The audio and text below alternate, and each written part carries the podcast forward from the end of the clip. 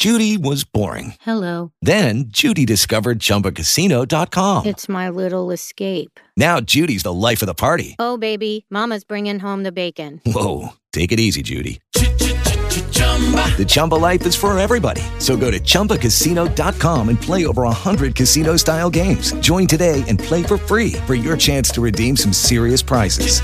chumba ChumbaCasino.com. No purchase necessary. Void where prohibited by law. 18 plus terms and conditions apply. See website for details. Initialize sequence now. Coming to you live from Houston, Texas, home to the world's largest medical center.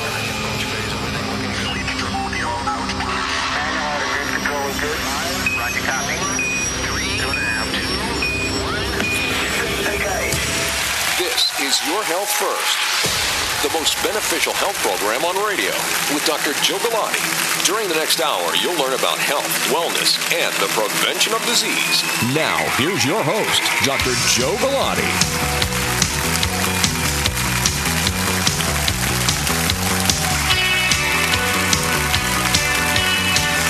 Well, a good Sunday evening to everybody. I'm Dr. Joe Galati. Thank you so much for tuning in tonight. The name of this program is Your Health First. And as of March of this year, which we are in, we are starting our 18th year on the air, continuous production and airing every Sunday evening at 7 p.m., bringing everybody the best in health and wellness, and we're making you better consumers of healthcare and hoping you're able to stay out of the doctor's office or the ER, the hospital.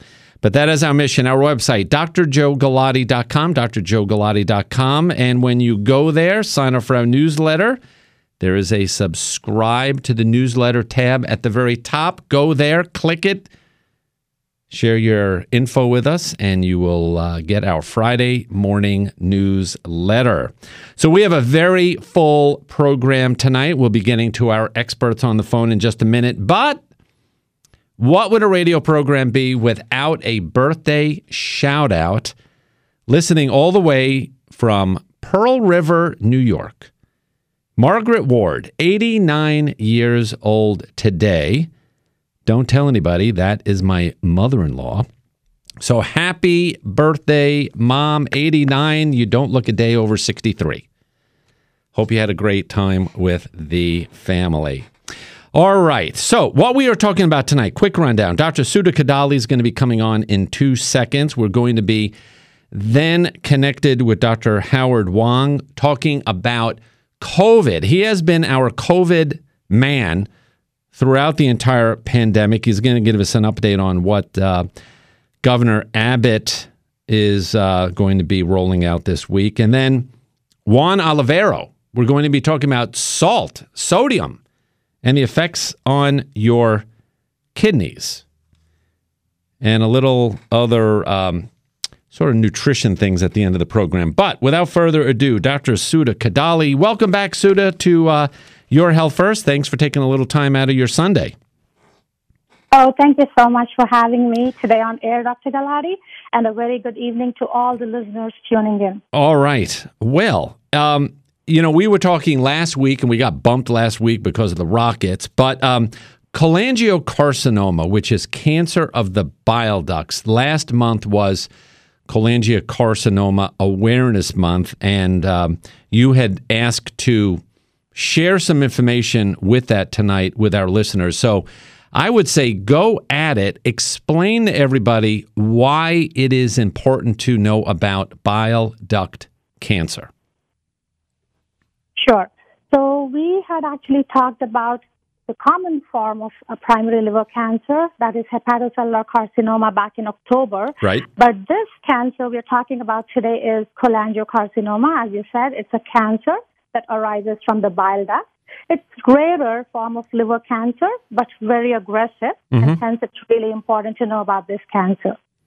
Now, you know, we, you, you know, anywhere you turn in in healthcare, it's one disease or another that we want everybody to be aware of. And and as you said, this is a little bit more of a rare cancer, not quite a household name in in the realm of cancer.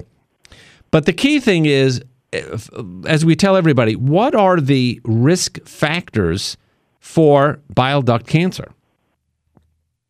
Very good question. So, patients who have cirrhosis, irrespective of the cause, uh, which means alcohol related liver disease, fatty liver disease, which we are seeing a lot more now, uh, infections like hepatitis B and C, and other chronic liver issues which cause cirrhosis are a risk factor or is a risk factor for cholangiocarcinoma.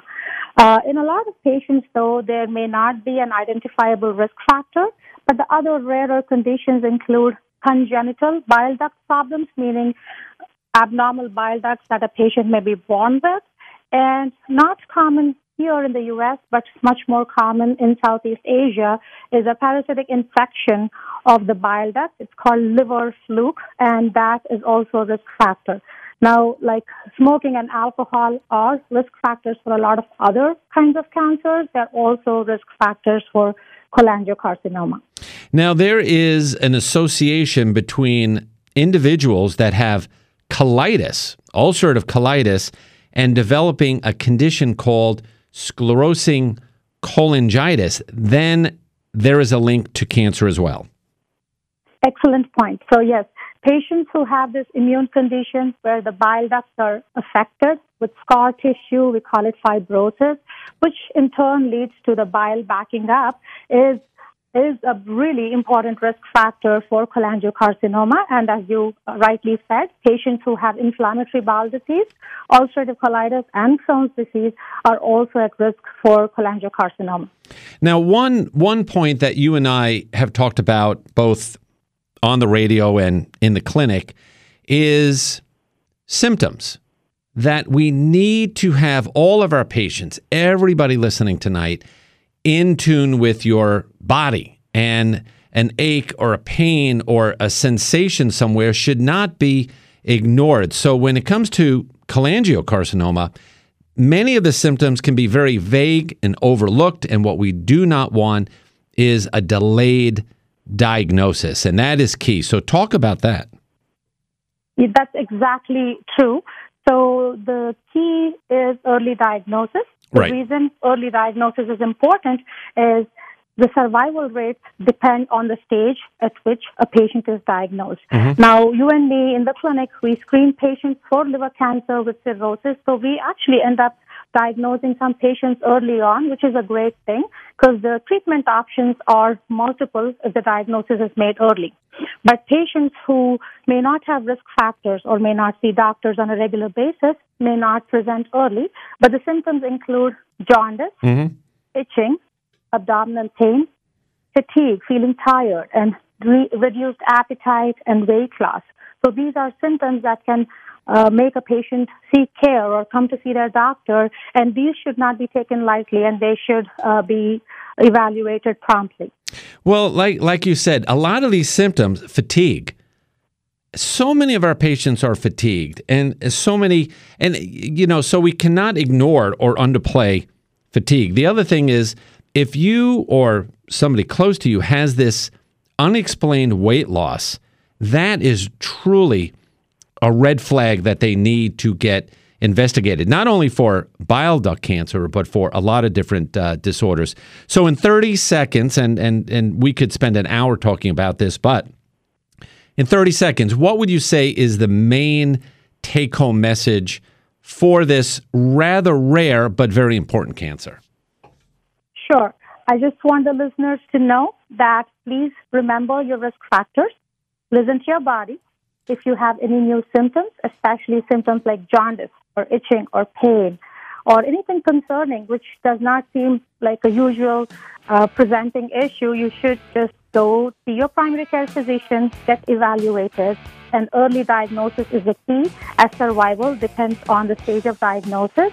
If not promptly treated, this is a very aggressive and fatal cancer, and patients don't survive more than a year or two if they present late uh, during the disease course, so hence it's important. All right. your care. Uh-huh. Perfect. All right. Dr. Kodali, as always, did a great job. Thank you. See you in the morning, and thank you so much for coming on. Yes, thanks for having me. Have a good evening. Absolutely. All right. Dr.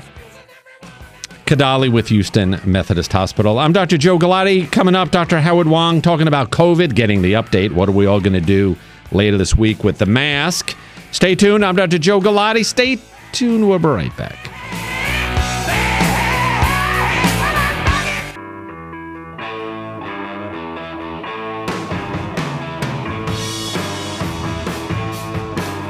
Every Sunday evening between 7 and 8 p.m. Doing our job to educate the public, keeping you in touch and aware of health and wellness, science, nutrition, and of course, hot topics in the news. Don't forget, go to drjoegalati.com. Sign up for our newsletter. Send me a message. Let me know what is on your mind. And so, as I had mentioned, Dr. Howard Huang from Houston Methodist Hospital. Dr. Huang heads up the lung transplant program there. He's a pulmonary expert, and Howard has been our main expert for the program since the pandemic started. And in that year, here in Texas, about 2.6 million cases of COVID 19 with about 45,000 deaths. Now, the numbers are going down, and as everybody knows, Governor Greg Abbott is going to um, do away with the mask requirement, and we're here to see what Dr. Huang has to say. Howard, welcome to the program tonight. Thanks, Joe. So, let's first before we get into the um, the um, uh, new uh, ruling that Governor Abbott came out with. Looking back over a year, where are we with regard to COVID? What's your expert opinion here? Well, I think we've made some progress in terms of being able to, to manage patients who are hospitalized and to prevent hospitalizations. Mm-hmm. But uh, we're not out of the woods yet. You know, that it seems like every surge we have, we come down to a plateau that's a little bit higher than the previous surge. Right. So I would like to see a, a plateau, or you know, even just you know, kind of a, a, a decrease to the point that uh, it's no longer detectable in the community. I think that the thing to keep in mind is that we're still logging over a thousand infections in the Houston area a Right. day. Right. Now, what what do you make that some of the numbers and and there's multiple sources of this, but one of them is that over the past 2 weeks there has been a 35% drop in the cases and less than uh, I believe uh, 5,000 hospitalized hospitalized patients and vaccinations are ramping up, but they're not quite at the threshold that we're looking for. So in the Houston area, we've had about 1.2 million vaccinations, but the target is about 4.3 million. So would you say as and I think you're saying this, we're still not out of the woods and there is continued work to do. Yes, that's right. It's it's it's a little bit of a kind of a race between us and the viruses, right? So we're we're trying to vaccinate everybody so that the spread that to break that chain of transmission.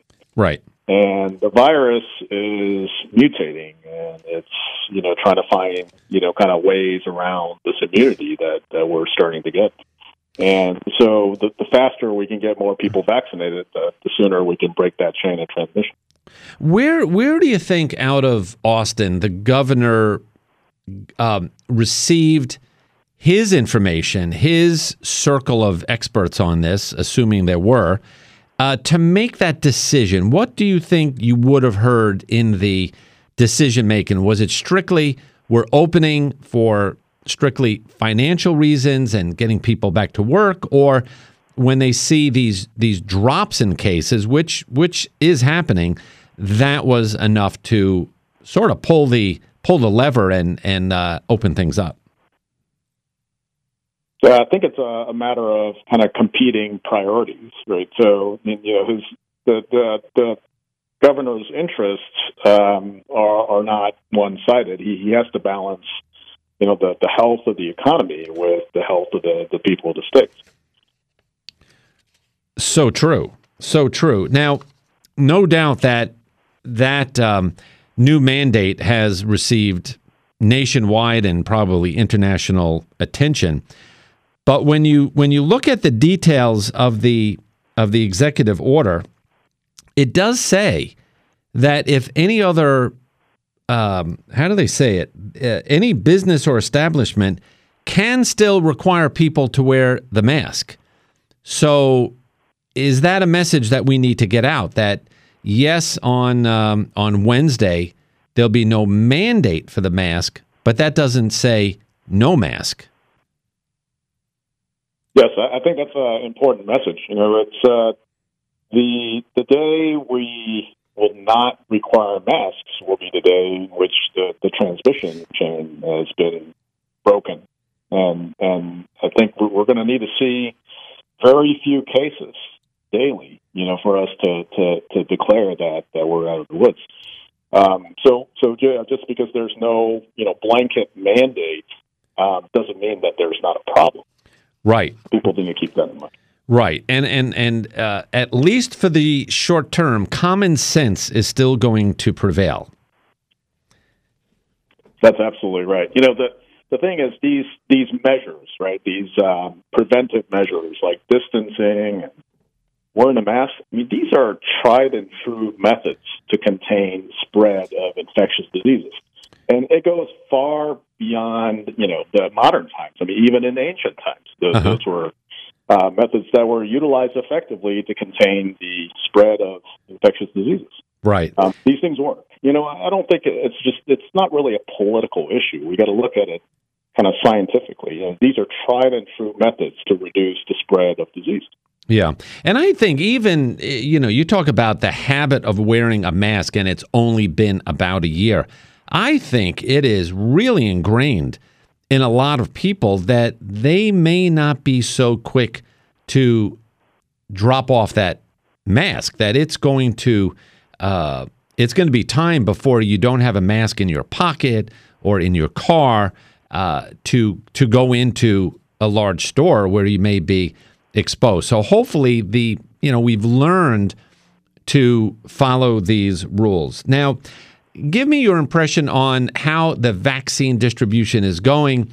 Your from your perspective, uh, what patients may be telling you about willingness or some reluctance to get the vaccine and some of the side effects that uh, we're seeing. Well, I think the, the vaccine uh, distribution is really picking up some steam, and especially with the recent approval of the new vaccine that doesn't require you know deep freeze. Right. Um, and uh, I think that's going to make it more available to the general population.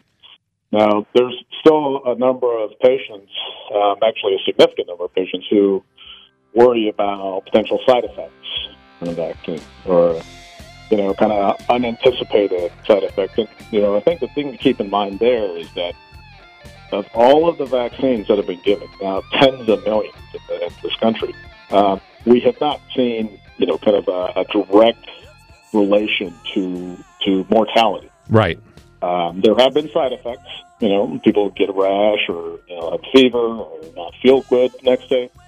But these side effects tend to be pretty transient. Yeah. There hasn't been any kind of major danger signals that have arisen Right. uh, with, with tens of millions of people vaccinated. So that, to me, says that uh, these vaccines are relatively safe.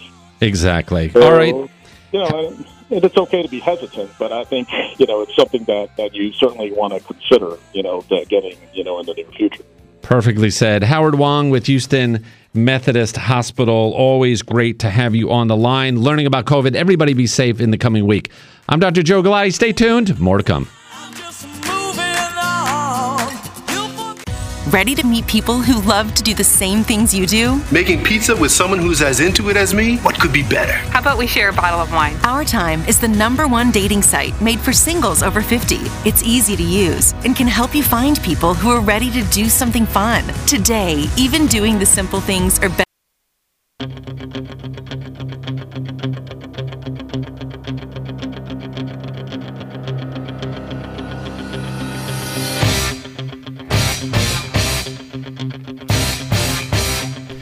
Right, welcome back, everybody. As promised, we have in the studio, no total stranger to your health first, Juan Olivero. He is a nephrologist, a kidney specialist with Houston Kidney Consultants. Their website is houstonkidney.com. And for those that are tuning in tonight, you may say, well, I don't really know anything about the kidney, or I don't even look at my urine. That's one of the grosser things in the world. But Dr. Olivero is a true expert, and we're going to talk about sodium tonight. So, Dr. Olivero, thanks for coming in again tonight and lending some of your wisdom on salt. Thank you, Joe, for having me. So, I talk a lot about salt on the program. I talk a lot about salt with my patients, but from a nephrology standpoint, a kidney standpoint, where does the discussion of salt, which basically is coming in the food we eat, where does that discussion fit in with your patients and your practice? So, for my listeners out there, um, basically, salt comes into the discussion during our visits with the patients when we talk about, well, what can I do, doc, to help myself uh, get better as far as my blood pressure or uh, protect my heart? Mm-hmm. And so the discussion always is about diet. And one of the things we talk about is salt. What is your angle on salt? Certainly too too much. So maybe we'll get to the basics. Too much salt in the diet does what? It raises your blood pressure. And that in turn can lead to your increased risk of stroke and heart attack. So what about those with kidney disease? Uh, I am, you know, people with kidney disease, if their kidneys aren't clearing the toxins and you're making urine and your volume in and volume out through your urine isn't equal, you're going to get into trouble. How, what is it that excess salt actually does in these patients? So, patients who have kidney problems, by definition, they can't get rid of salt properly. Mm-hmm. All right. So, the kidneys, one of their jobs is to be the body's chemist. It is the kidneys are the body's master chemist. And so, what they do is whatever there's too much of coming into the body, they get rid of. And one of those things is salt. Now, people tonight may be listening and say, Look, I don't have high blood pressure, I don't have diabetes. Nobody's ever said anything about my kidneys. I am going to eat whatever I want. I'm not going to look at how much sodium is on the label. Is that a good attitude, or is it true that eventually it's going to cause some sort of health problem for you? So it is not a good attitude. Uh, it will lead to some problems down the line in the future. You know, we grow up uh, eating certain things a certain way, and uh, as we grow up and, and become more mature, we got to prepare and, and eat more intelligently. Otherwise, we will have health problems down the line. You know, I like to, I like to think that. Well, first, when you're quizzing patients, interrogating them, having a, a nice chat with them, and I'm I'm sure either you or one of your staff will take a a diet history of some kind and and scan the the foods that may be high in salt. What's your impression on the general everyday knowledge of the common person, the patients that we see, with regard to salt and sodium in food? What would you say is the one thing that you're you're you're um, impressed with time and time again? The same story keeps coming up about salt in food. So most people don't know that they take in way too much salt uh, in their diet. And the common answer is, well, doc, I don't add salt to my food. Right. And well, unfortunately, it's not all just about adding salt, it's what's already in the food. Yeah, and it's it's a gross amount of, of sodium where we typically in our liver patients pretty strict about 2,000 milligrams to down as low as 1,500 milligrams of sodium a day. And I'm sure in the kidney world it's sort of close to that. But people don't realize that their hamburger or their meal out at a restaurant is maybe giving you four to 5,000 milligrams of, of sodium. Correct. And that's uh, something that I noticed uh, in the last year when everyone was staying home during the pandemic. They were not going out to eat at restaurants. And lo and behold, my patients' blood pressures were much better. They were losing weight. And the reason is because the food that tastes so good at our restaurants and fast food places uh, has too much salt in it. Yeah.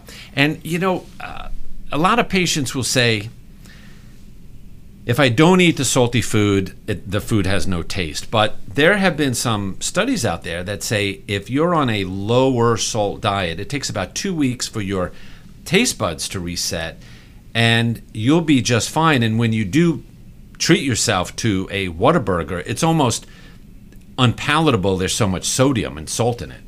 Yeah, it's overwhelming. And I guess the example would be is if you take a trip somewhere. Um, and the diet is somewhat different from what you're normally used to eating, uh, you get used to it for a while, and then when you come back home and you start eating some of this stuff, it tastes very s- salty. Yeah. Do you um, do you think that a lot of the high blood pressure and and all of the heart disease related problems or the kidney problems related to sodium how much do you think could be prevented or limited by a society, a country that's on a lower salt diet? I know it's a, a little bit of pie in the sky, and and um, you know we have this magic ball here that we wish everything was was lower in salt, but I really believe we have to reflect and say so much of the ills out there could have been prevented or uh, limited with a better diet. I can't agree with you more, Joe. That's absolutely right. Um, there are countries around the world where sodium or salt or processed foods are not readily available.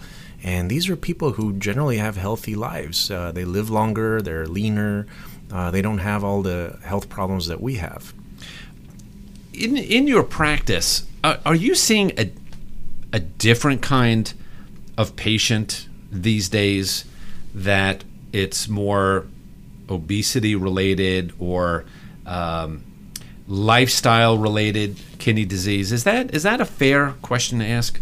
It is a fair question and it is accurate. We are seeing more kidney re- disorders related to obesity and the effects of high blood pressure and diabetes.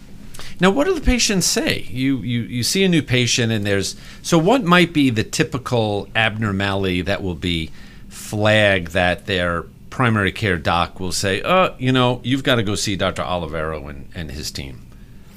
Well, one thing would be lab abnormalities where there's detection of abnormal kidney function, but also mm-hmm. blood pressure elevations uh, where someone's blood pressure is no longer controlled with one medicine. They need two or three medications, and then, oh, doc, I'm swollen. My legs or and ankles are swelling too.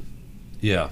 You know, one thing, and I invoke um, dialysis, and and I I uh, I love my patients, but I have to sometimes get a little bit in their face, and I and I will tell them, look, you are on a collision course with either out of control heart disease, out of control liver disease, or out of control kidney disease. You have to make some sort of a change. Something has to give in your life. And they may say, oh, it's an inconvenience to cook.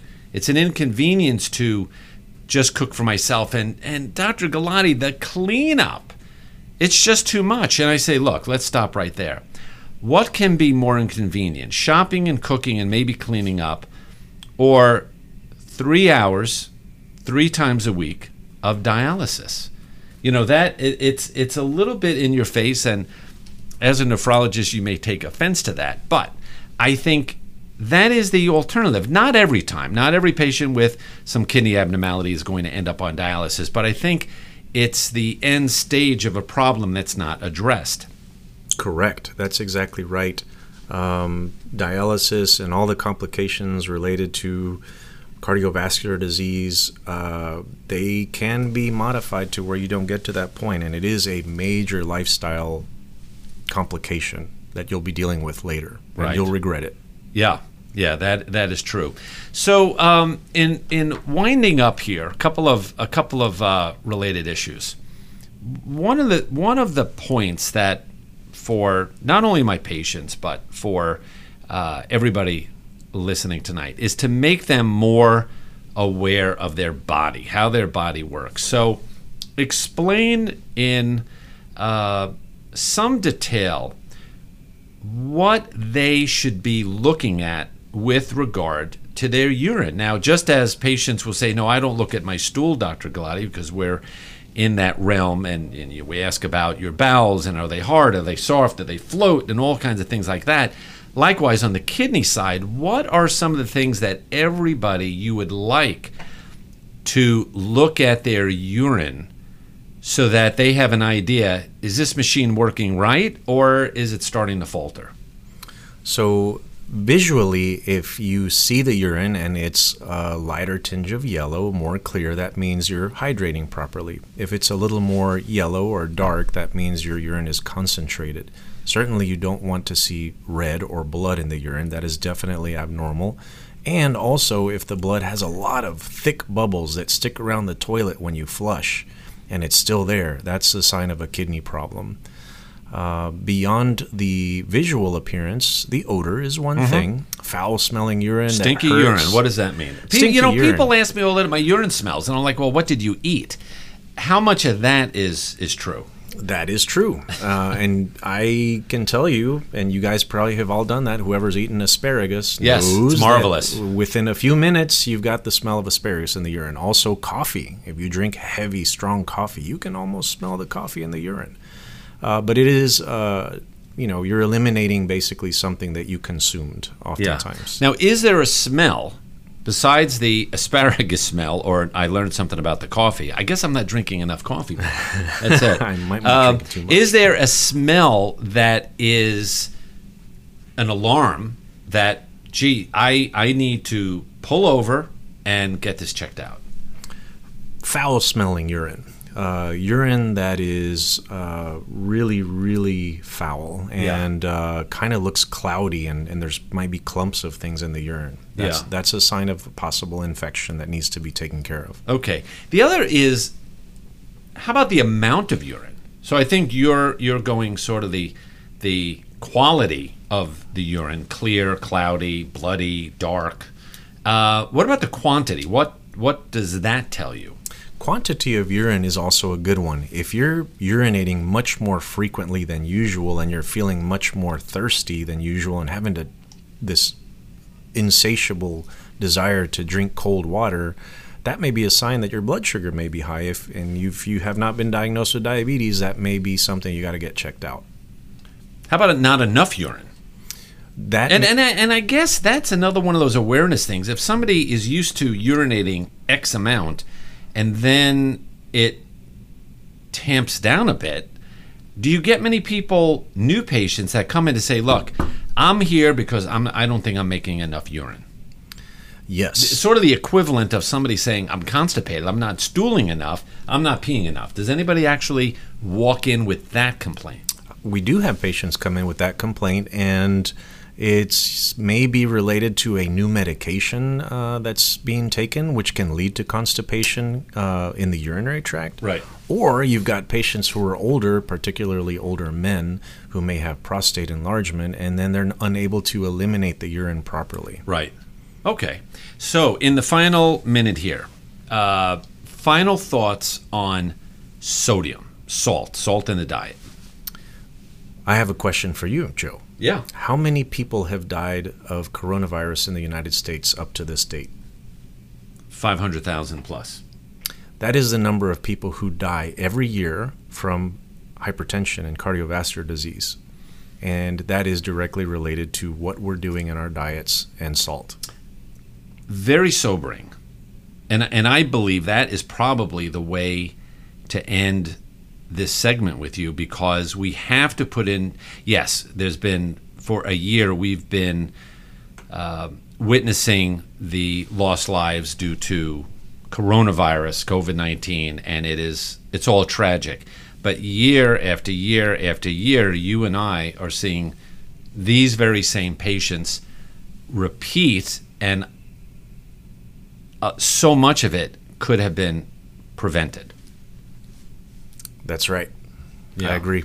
So, with that, I mean, we have to put this all in perspective. But for everybody listening tonight, the amount of sodium in our diet is is um, wildly too much. And if you could think about everybody tonight, this is your your homework.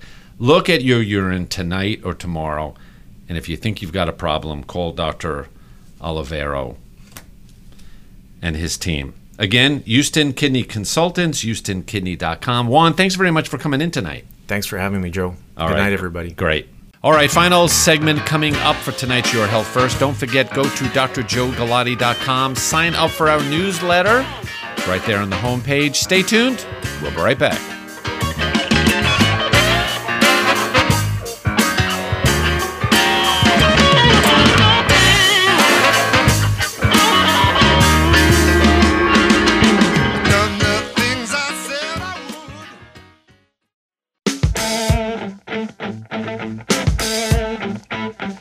Final segment for this glorious Sunday evening of radio. Your Health First. I'm Dr. Joe Galati.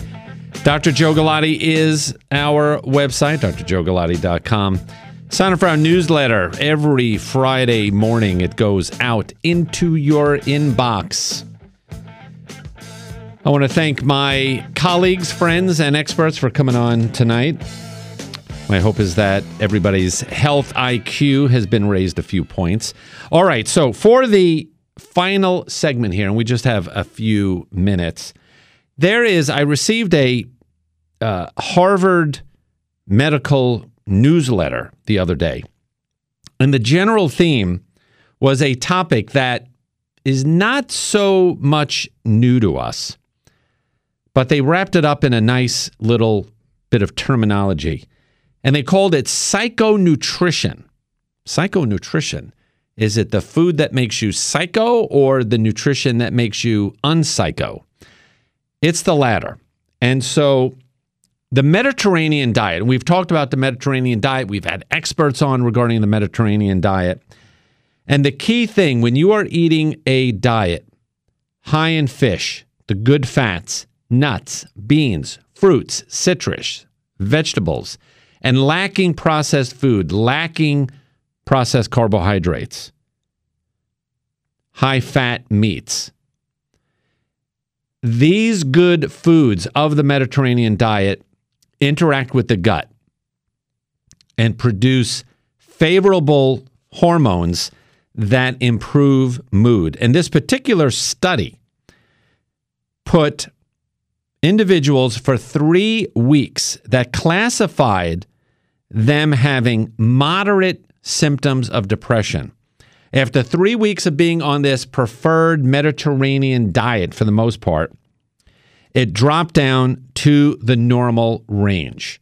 The ones that were on the control diet, which was basically continue to eat your regular diet, there was no change. And so we have to get to the point where we appreciate what we put in our mouths, what we put in our guts, are not only affecting our risk of heart disease and diabetes and fatty liver and cancer, kidney disease. We had Dr. Olivero a few minutes ago. But it is now affecting our nervous system. And it has to do with affecting the gut microbiome, those trillion bacteria and fungus that live in our small gut, small intestine for the most part. When you have a healthy diet, plenty of fiber, plenty of citrus, the good bacteria flourish. They make the right hormones and neurotransmitters that go to your brain, and we're happier. Processed foods, fast food, foods where the fiber has been stripped out. Different hormones are made or not enough of the of the proper ones and we get into trouble.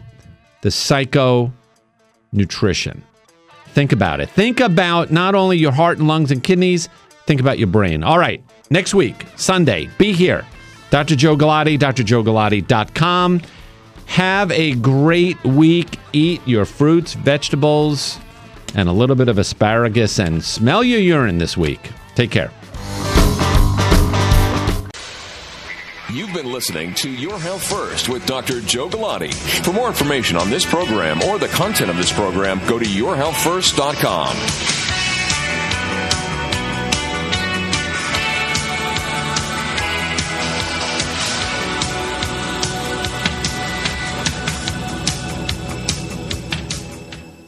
With the Lucky Land slots, you can get lucky just about anywhere. This is your captain speaking. Uh, we've got clear runway and the weather's fine, but we're just going to circle up here a while and uh, get lucky. No, no, nothing like that. It's just these cash prizes add up quick. So I suggest you sit back, keep your tray table upright, and start getting lucky. Play for free at LuckyLandSlots.com. Are you feeling lucky? No purchase necessary. Void where prohibited by law. 18 plus terms and conditions apply. See website for details.